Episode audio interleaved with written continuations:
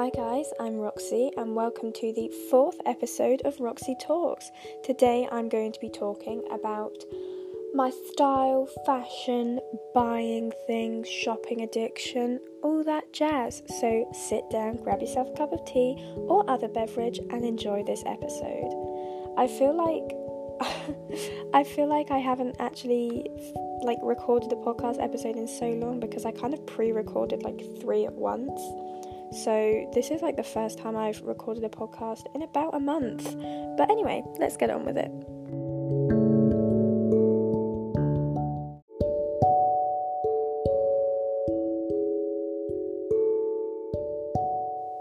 So, what is my style?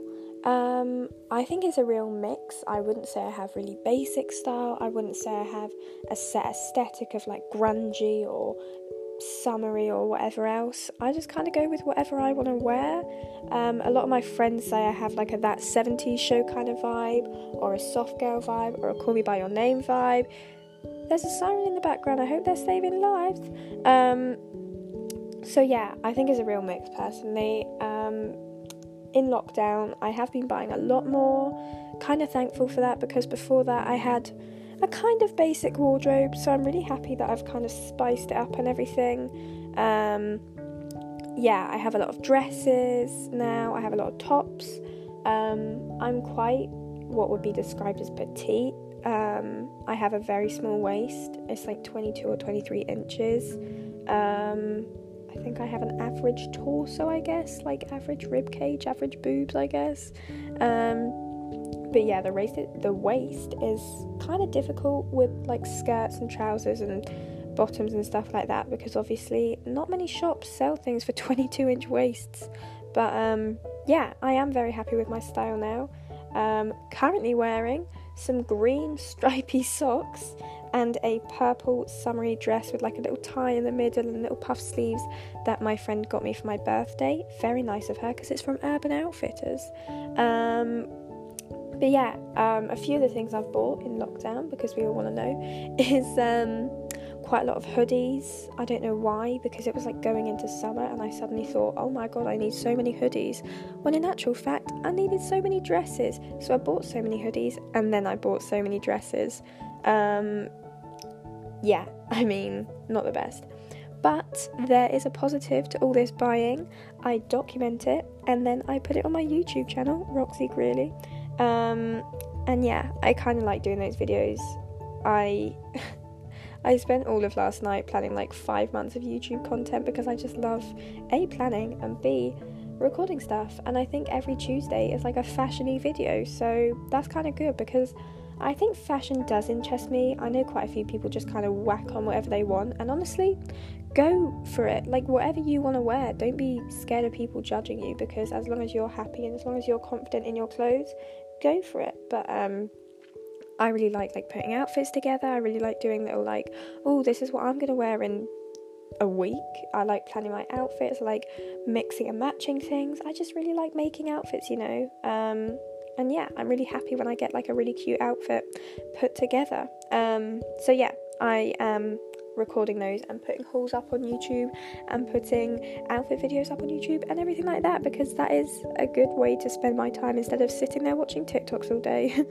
um, so I usually shop at Shein, which is really bad because it's fast fashion and fast fashion is so bad for the environment, you would not believe it.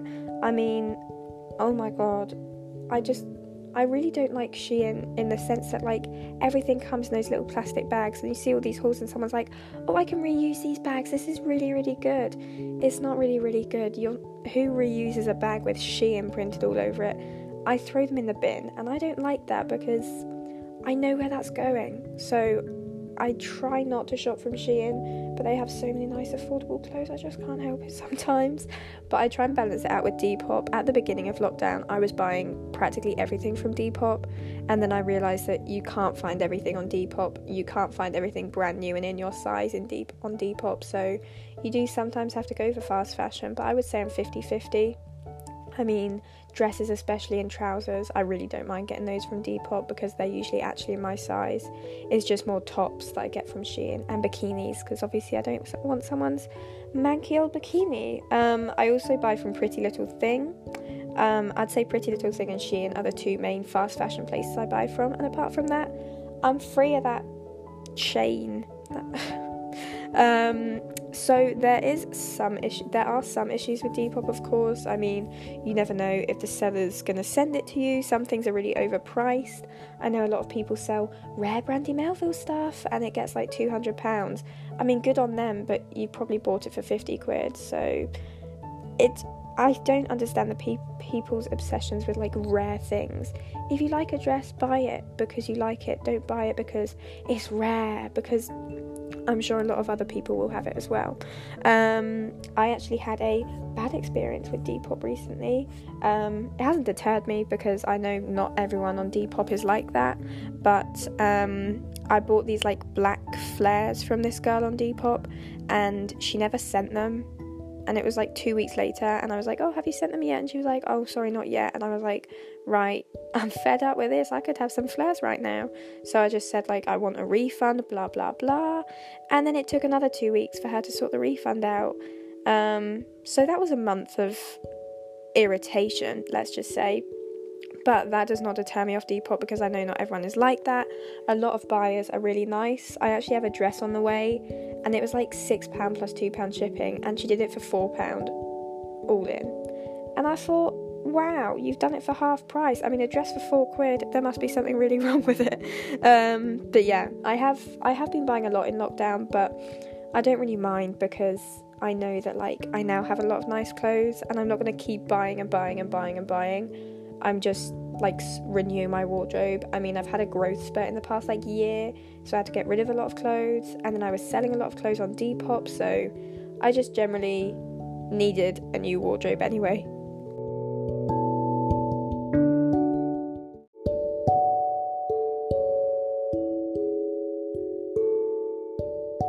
Okay, now on to the news segment, which I might have forgotten about last week. Um, I try and keep these light-hearted, but it really is quite difficult when everything is going wrong in the world. Um, I guess this is good news uh, that Jeffrey Epstein's friend Ghislaine it's definitely not Ghislaine. Maxwell is charged. Um, he appeared via video in the US court after being arrested in relation to alleged sex crimes, conspiracy, and perjury involving Jeffrey Epstein. Um, just a little hint that Jeffrey Epstein will be featured later on in the podcast. He's not coming on the podcast, obviously. I'm just going to talk about him. Um, don't think Jeffrey could make it to this podcast, but um, yeah, I think I think that's really good that more people are being caught out for these sex crimes. I mean, what Jeffrey Epstein did was not right; it was sick. So it's good that other people are being caught out for it as well. Um, in other news, there is a second wave of rave. Um, over the past few weeks, there have been a series of unlicensed street parties across Europe, but also illegal raves of all sizes, um, from a few dozen people to a 4,000 plus event, um, and that's in the UK. These have obviously been heavily criticised as a coronavirus lift, but given that pubs will be reopening this weekend and most lockdown restrictions have already been lifted, perhaps this kind of outdoor event might not be such a bad idea. I mean, I have been seeing on people's stories everywhere, there are meetups of like hundreds of people, and I apologise, I have hay fever. Um, good to hear my lovely sniffing, but and like all of them are just crammed right next to each other, no one's wearing masks. I was at like one, I guess you could call it group meetup. It was like five people, and I didn't have a mask, but I was socially distanced from all of them. I was not coughing and spluttering in their face. Um, but I guess some people just can't be bothered to save others. Speaking of second waves, the UK chief uh, medical officer says the second wave of coronavirus is quite a possibility. I don't know what she's thinking there. I thought this was a really weird headline because I thought it was given that there would be a second wave as soon as we all come out of lockdown and we all start going near each other and going to pubs and salons and everything. I thought it was kind of expected that there would be a second wave.